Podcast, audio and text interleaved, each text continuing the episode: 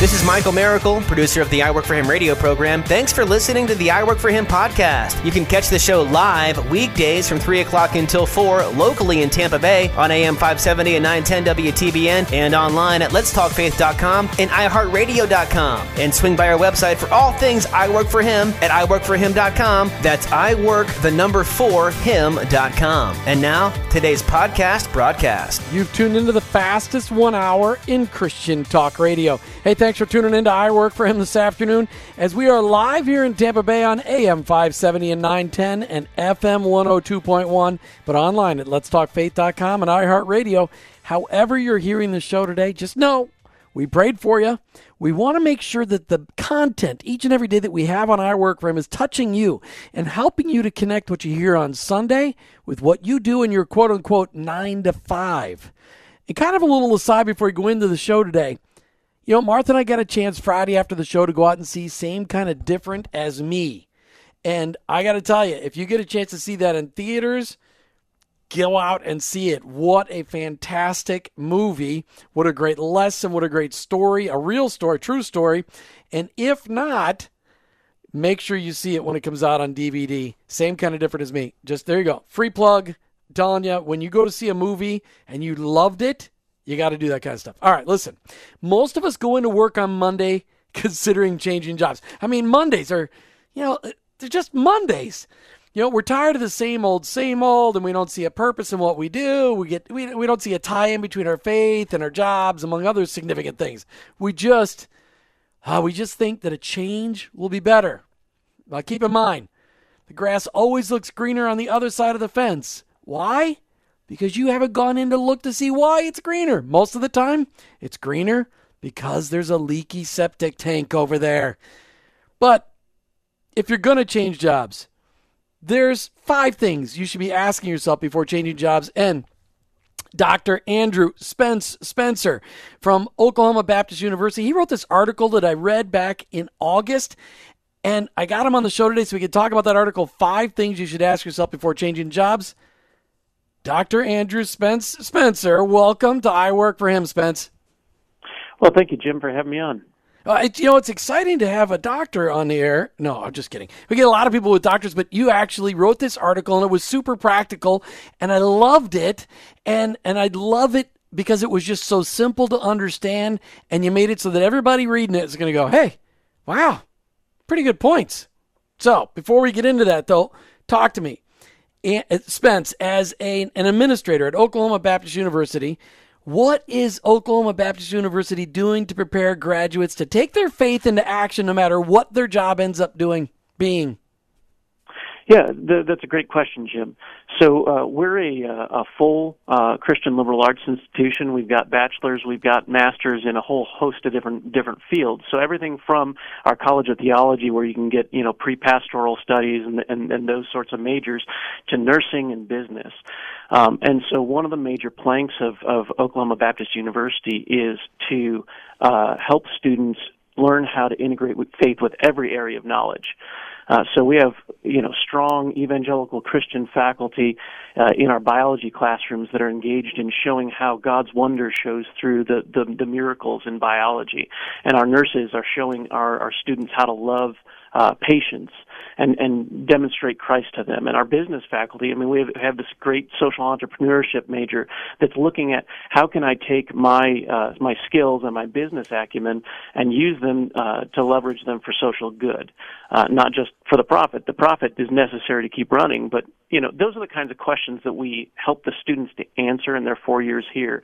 Uh, so it's not just a career; we're we're preparing them with a worldview and a, and a uh, for a lifestyle that honors Christ. And that is exactly the kind of universities we'd love to talk to people from because that's what every one of us desires is to have that connection made, to help us connect what we hear on Sunday, no matter what we do in our quote unquote nine to five. All right, so you can be found on, you do a lot of blogging. You can be found online at ethicsandculture.com, ethicsandculture.com. Spence, you wrote this article. I loved it. Five questions to ask yourself before changing jobs. Why did you write this? Were you thinking about changing jobs? Uh, well, uh, while I wrote that, I was actually in the process of changing jobs from Southeastern uh, Baptist Theological Seminary there in Wake Forest, North Carolina, out here to Oklahoma Baptist University. Um, so as I evaluated my uh, my reasons to change positions, I had to go through the process of asking those questions uh, and and figuring out, you know, am I going? You know, it was a it was a pay increase. Am I going just for the money, or am I going because this is a better way to leverage the opportunities and the skills that God has given me uh, for the kingdom? So, what did you come up with?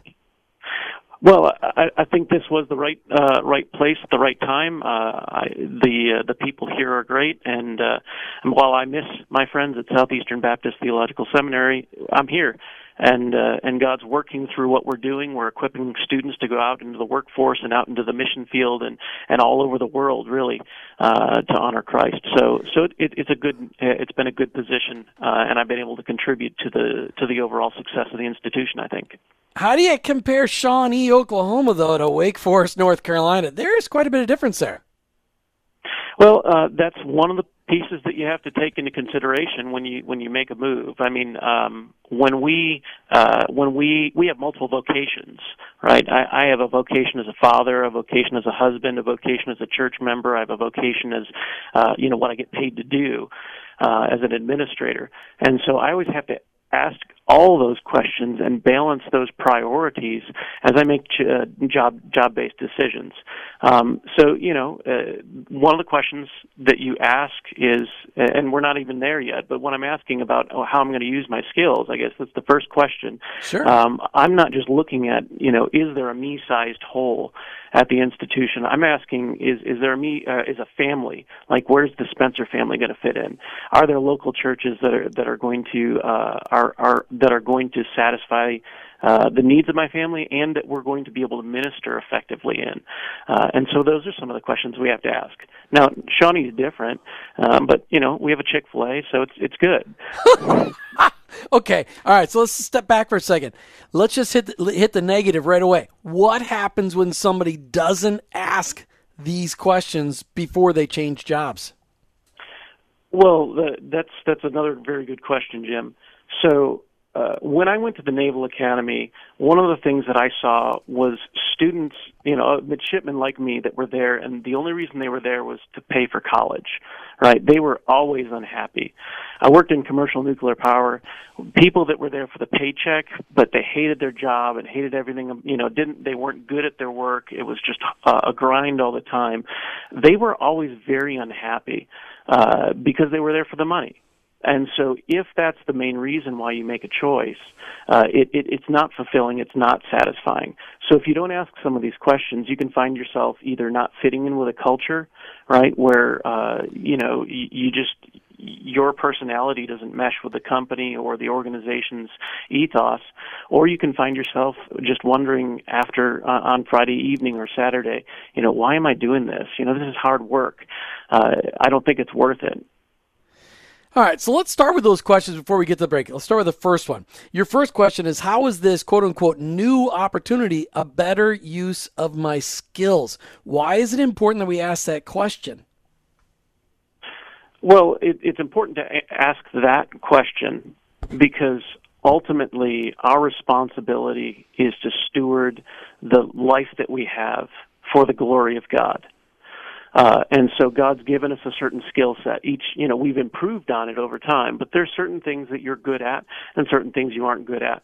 And so what, what that question is asking is, you know, are you serving other people more effectively by being in this place or the place that you're in? Uh, and so it's, it's just this careful crafting, um, because if if just being unhappy living someplace or or wanting to make more money is the reason that you're going to make a jump, uh, then you may find yourself in a position that just doesn't fit you. Right? Part of the calling idea and the idea of faith and work is asking how has God gifted me and and what what skills. You know, if you're very analytical, you don't want to go to a job that that is only manual labor. Or if you're not analytical at all, then trying to do some data uh, work is going to be it's just going to be horrible. Um, so part of this is asking, you know, are you a fit vocationally? Uh, and I think that's really a key question that often gets ignored. I love the way you put that. That was brilliantly put because each one of us is struggling with that, and and our world has shoved everybody into college, and college isn't for everybody. Some people do have manual skills, and some people do have mental skills, and sometimes they don't cross. And and to to think, well, I could do this or I can do that it's so important that we actually consider those things. And I want to ask you when we get back, how important is it to ask our friends these questions about us as we're considering changing these jobs? We're talking today about your article, Spence, that you wrote five questions to ask yourself before changing jobs. And as we talked about that first question, how is this new opportunity to be- a better use of my skills? Spence, my question for you is this How important is it for us to involve those people around us that know us the best in asking these questions as well? It's very important to involve people that know us well. Uh, you know, when I made the change to come out here, uh, I had a group of friends that knew me, and and I said, "Hey, here's what the position entails." Uh, it helped that the guy that recruited me out here I had worked for previously, so he he knew already and was able to say, "This is what we need, and this is who you are, and it's good fit." Um, but there, it's it's very important because a lot of times I don't know what I don't know, even about myself. And so there are times that, you know, my wife or even my coworkers or previous coworkers and friends from college have the ability to say, you know, Spence, that's not a great fit for you, or maybe that is a good fit and you just don't see it. All right, so let's talk about that next question because as we talk about that, how important it is to involve people in it. But let's talk about these questions because the first one was, how is this new opportunity a better use of my skills? But the second question you say is really important that we ask before changing jobs is this Are there unique ways I can impact the kingdom due to this new position? Now, that's not a question a lot of people ask. How did you come up with that? Well, I mean, p- part of this is uh, an understanding that. Uh, that Christian ministry and the, and the life of, of service to God is much greater than uh, just being a pastor at a local church. Uh, and that's a noble calling and it's a good calling, but the vast majority of Christians don't do that. And so we have to help people, and I had to help myself through the process of working in the Navy and then in commercial nuclear power, understand how is it that I am benefiting people and what am I doing? So when I worked in commercial nuclear power, the, the, I was training the operators to run the plant so that we had reliable energy. Why is that good? Well, it, it keeps the lights on at the hospitals. It, you know, somebody's dialysis is powered off of what I'm doing. All those things.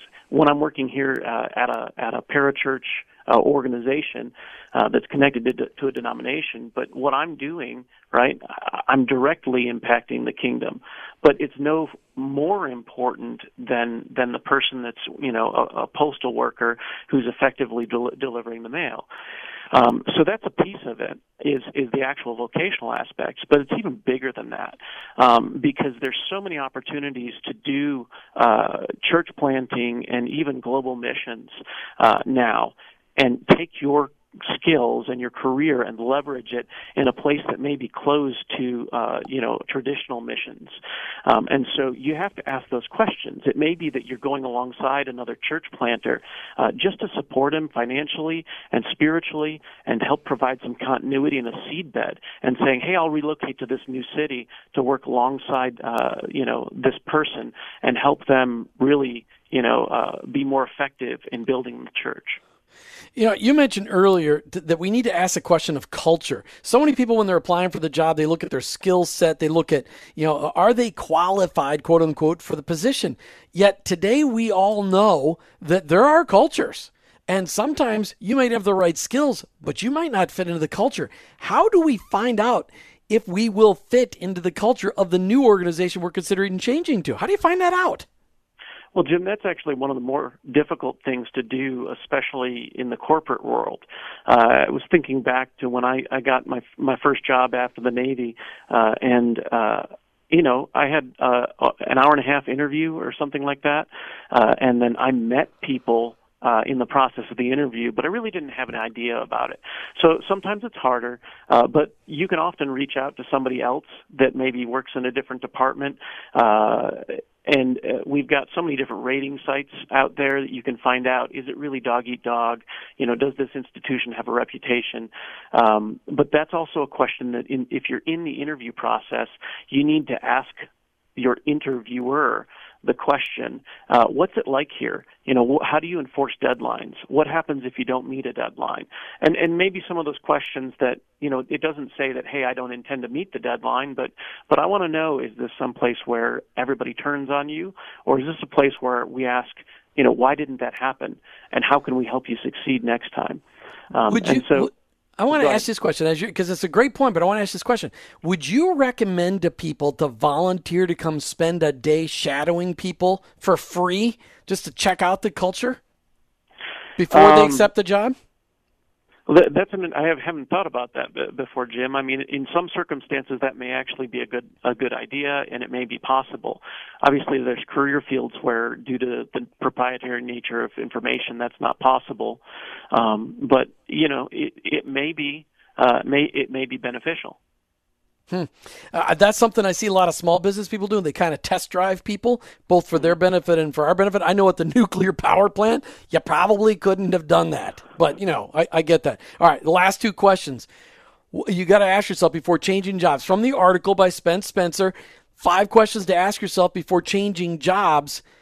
Do, uh, what relationships will I lose or damage when I move?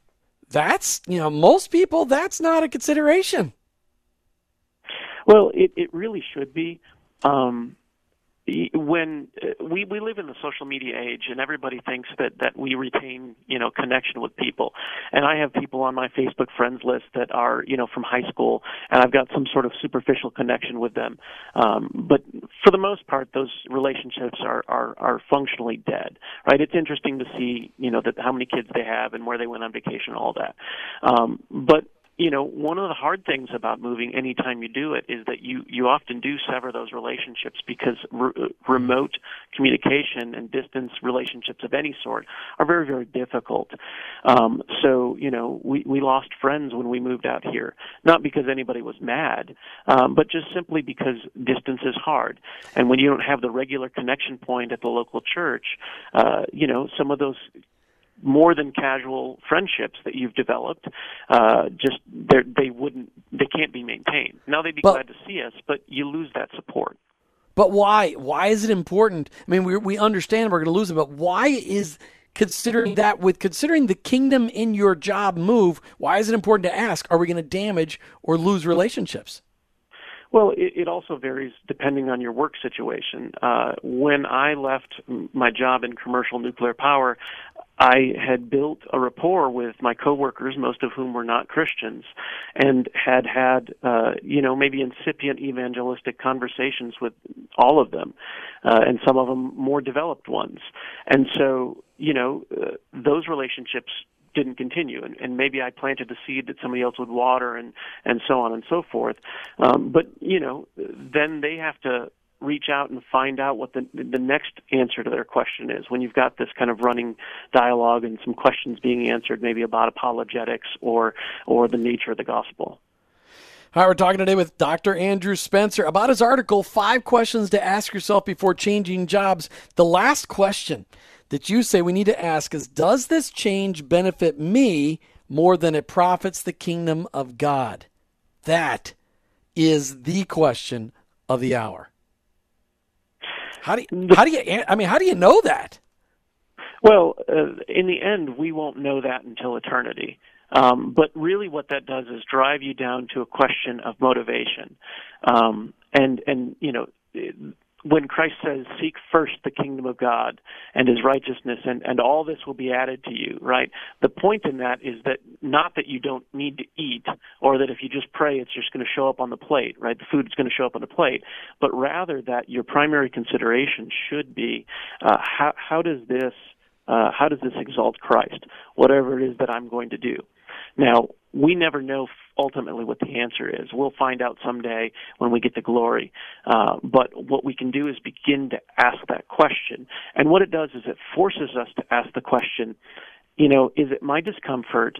Is it my desire for more money? Is it my uh, whatever? Fill in the blank. Is it about me, or is this fundamentally about how uh, how I'm able to leverage my life uh, to honor Christ, to build His kingdom, to see people come to Christ, to see uh, see people healed, uh, what, whatever uh, your particular skill set is, right? How is is this for you, or is it for them? Are you taking a promotion primarily because uh, you like the title, or is it really because you think you can manage well?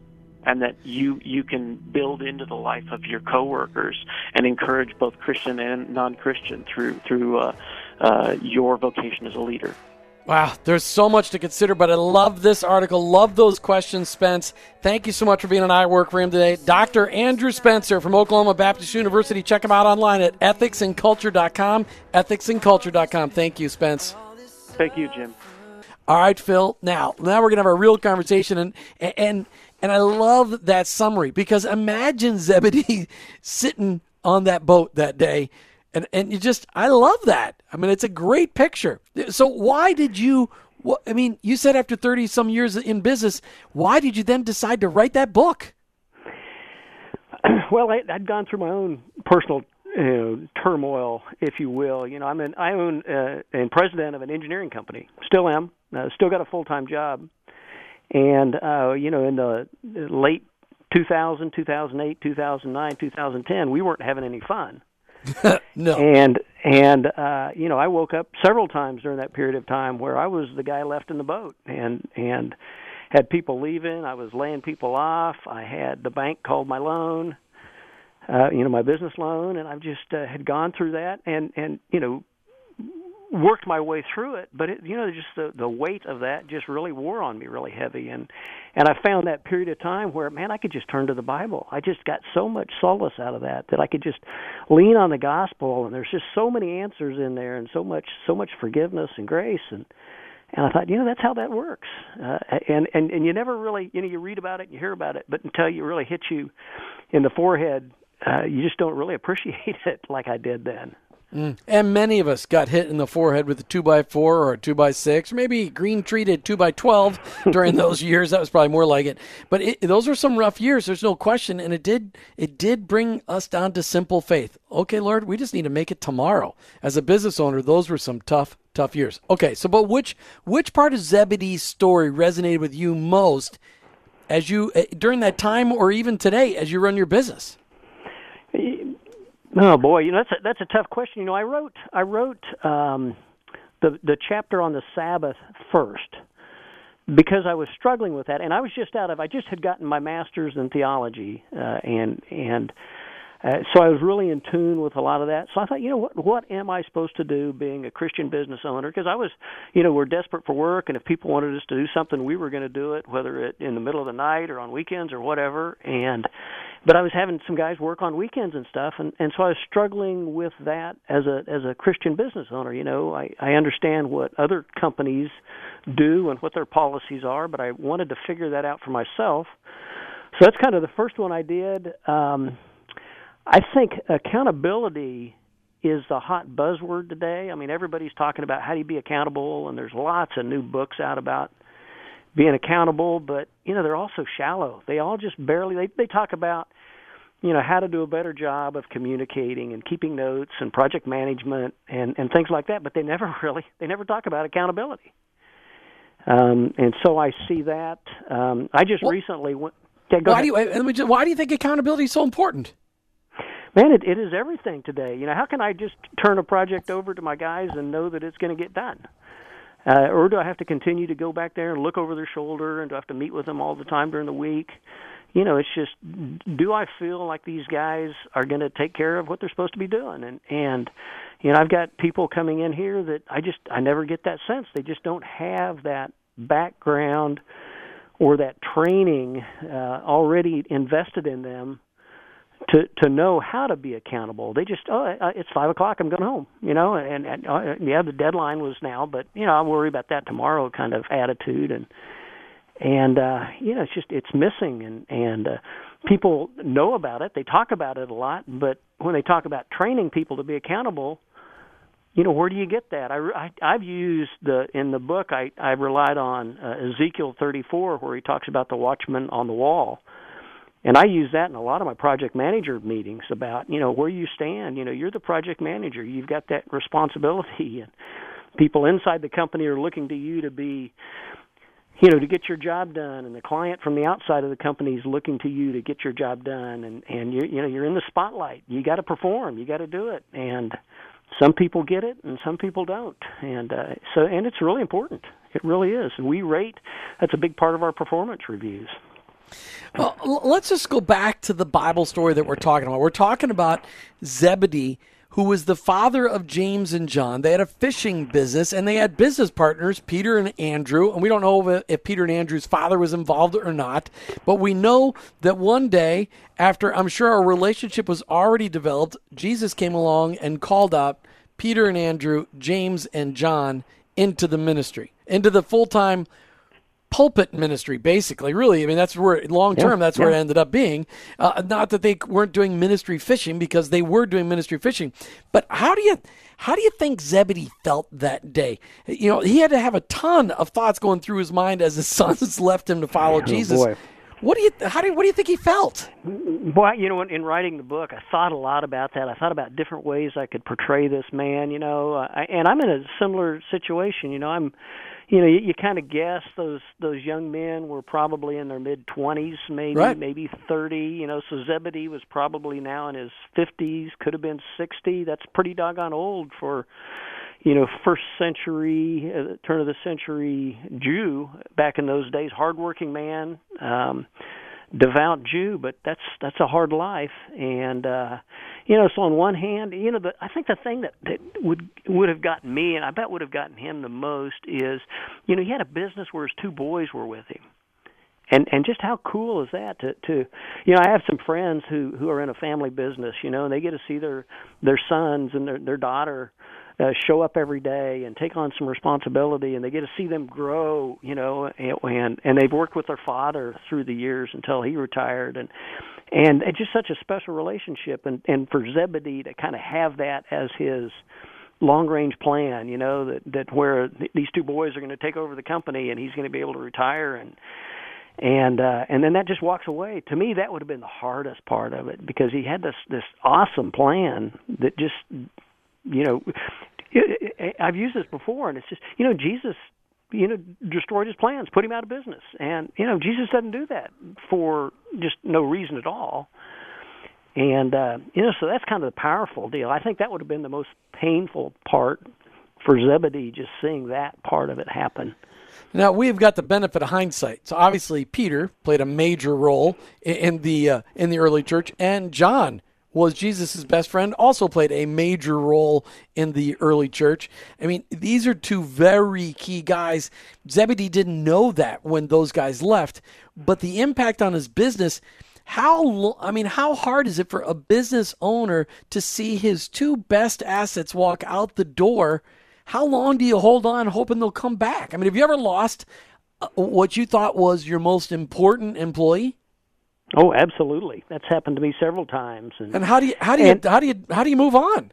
Yeah, and and you know both the times that happened to me, and and I think would be similar to this, is they both moved on to something that they that was really a, a heartfelt dream. In fact, one of them's down there in your part of Florida, uh, and he wanted to do coastal engineering design. You know, and you don't get to do that in Kansas.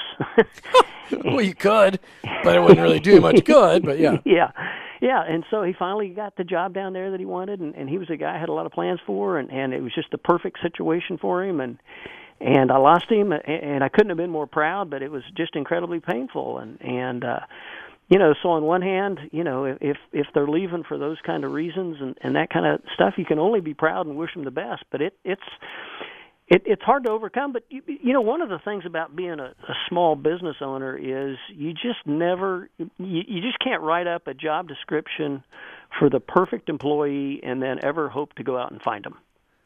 Right. You, you have know, to develop your perfect employees, don't you? Y- yeah, you do. You find the best you can, and then you, you you work real hard to mold them into the culture of your company.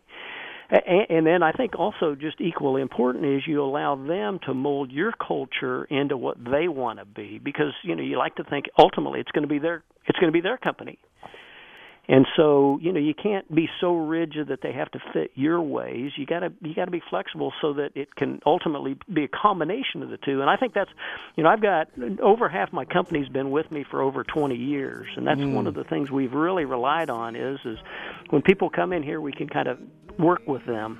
Phil Struble is the president of Land Plan Engineering since 1995 out of Kansas.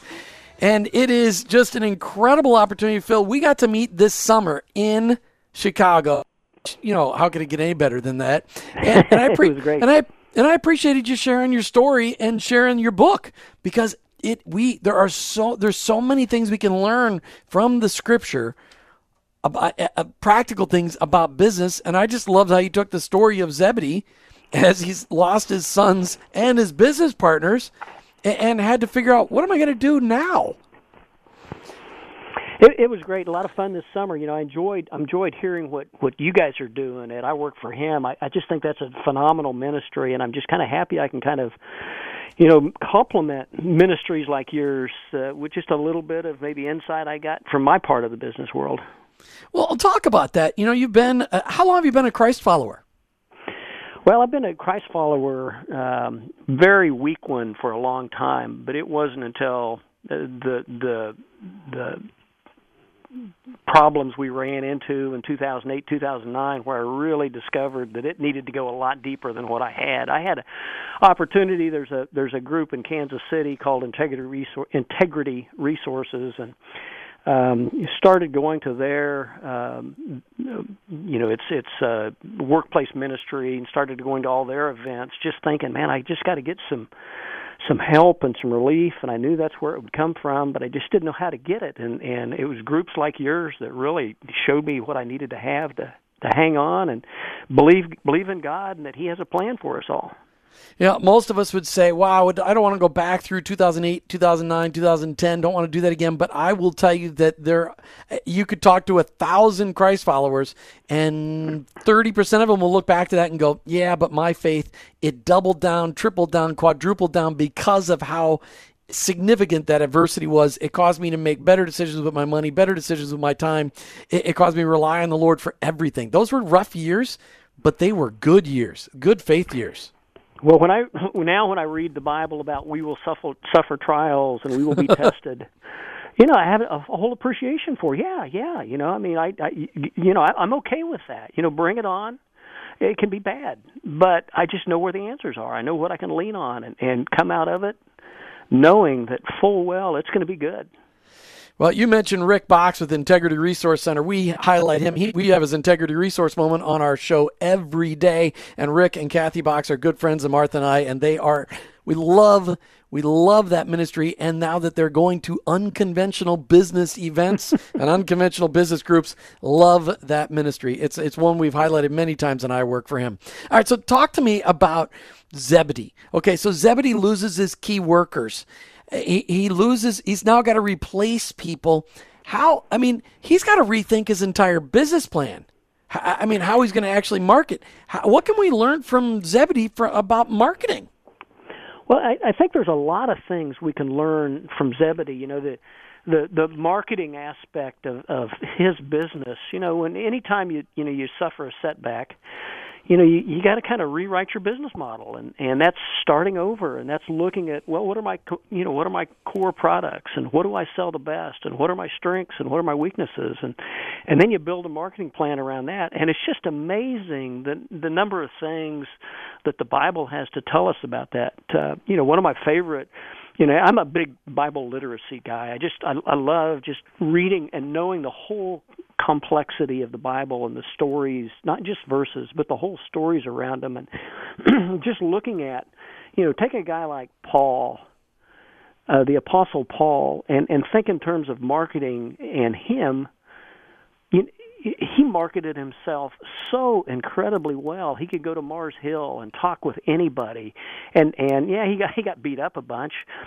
Uh, but it wasn't because he was it, what he was doing. It was because he was speaking the truth, and the people just frankly didn't want to hear the truth. But he wasn't provoking fights. You know, he went to he would he would speak philosophically with people. He would he would eat the foods that they were eating and he would you know act the way they were acting just so he could relate to them and understand them better. And and just that all by itself is just such a great lesson in how to deal with people. It just always amazes me when i think about him in marketing. It's a great example. Do you think zebedee was upset with jesus for stealing his sons Well, you know, you also got to remember Jesus stole his wife too. You know, Simone became a follower of Christ and traveled around, and she shows up at, a lot of different things that Jesus was at. So, you know, Zebedee, you know, had a, had a Jesus had a huge impact on his life, and he was left alone holding the home and the fort and everything else. Um, could he be upset by what the guy was doing? I, I suppose it's possible. You know, he was a, a Jew, but he was in a, in the company of the Galileans, who were kind of all following Christ and excited about what Christ was going to do for them. And and yeah, they didn't understand the fact that he wasn't going to build up a military uh, and take over the government until you know they didn't figure that out till later but he kind of had to be excited about you know when jesus talked about what the government what he was going to do or, or his ideas about the government. And uh you know he had to be kind of excited that that uh he might not take the pharisees down a notch or two. That that was kind of good news as well what when you look at the story of Zebedee and the calling of his sons James and John and the impact on his business, what is the biggest business lesson you have learned from studying that story over and over and over and writing this book, Zebedee and Sons Fishing Company? What what is the biggest lesson you take? Your biggest takeaway? I, I think my biggest take takeaway with Zebedee is just um, you know how complete his life was you know he had a fishing business. He had his sons. He had other partners. You know it was a business venture. You know back in the days when being wealthy meant you had uh, one change of clothes uh it was the definition of wealth in in that time. You know so he was he was well off by then. Uh he suffered a, a huge setback.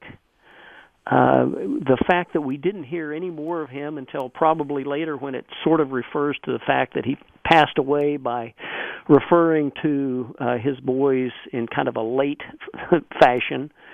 Um, but but we didn't hear any more from him, so he just persevered. He he did, you know, it kind of it, it's like my example of leadership with the um, with uh, the writer of Luke. Luke, um, you know, he was the number two guy behind Paul all the time, and and no complaints. He was happy to be that, and Zebedee was that kind of guy as well. I think you know he he took his lumps, uh, he he you know sold his fish, and he just went back to work. He found some more people. Um, probably was frustrated that he might have spent a lot of uh, weekends and evenings alone without his boys and his wife, maybe. Um, but yeah, but he got um, to go fishing then. He's good to go.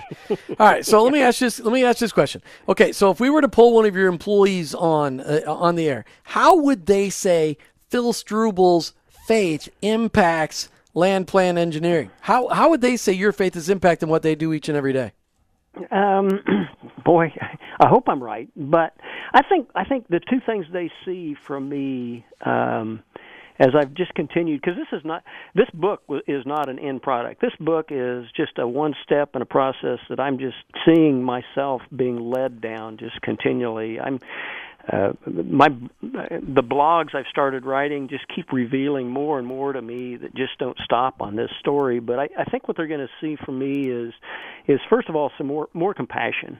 Um, not necessarily in, in putting up you know, with lack of accountability or lack of poor leadership, um, but just an understanding of of who they are and what what their needs are and what they want to do. You know, I get more engaged in conversations with people today about their their personal dreams than I than I ever did before. Uh, I think the other one is too is is you know I hold people accountable and I want them to hold me accountable. If I say I'm going to do something, I'm going to do it. If if you say if you agree with me, look me in the eye and agree with me, you're going to do something. That means you're going to do it. And and if you don't, you know, the conversations are not going to be very they're they're not going to be a feel good conversation. Um, and and I, I've I've fired people because they have a difficulty meeting their obligations. Mm. So so that's a and, and that's not very popular in today's world. You know, no, those are good lessons. That. Yeah, those are those are good lessons learned. All right, thirty seconds or less. You've got an MBA and you get a master's in theology. How does having those two master's degree help you live your faith out more effectively at work? It really makes me I, I can I can discuss topics more comprehensively. You know, I, I understand um, money issues, but I understand them from a business perspective. I understand them from a financial investing perspective, and I understand them from a biblical perspective. And and so I, I understand a lot of things more comprehensively, and and my arguments and my discussions just just really reflect that. And and I think it makes for a better decision making process. Phil Struble, there's so much more we could dig out of this story, but I want to encourage people to get your book, Zebedee and Sons Fishing Company. They can get it online at zebedeeandsonsfishingco.com. Phil Struble, thanks for being an I Work for Him today. Thanks a lot, Jim. I appreciate it. That was great. Thank you very much. All right, check out Phil Struble online, Zebedee and Sons Fishing Co.com. This is a great story. You need to learn from it. You've been listening to I Work for Him with your host, Jim Brangenberg. I'm a Christ follower. My workplace, it's my mission field. I'm learning so much about that, but ultimately, I work for Him.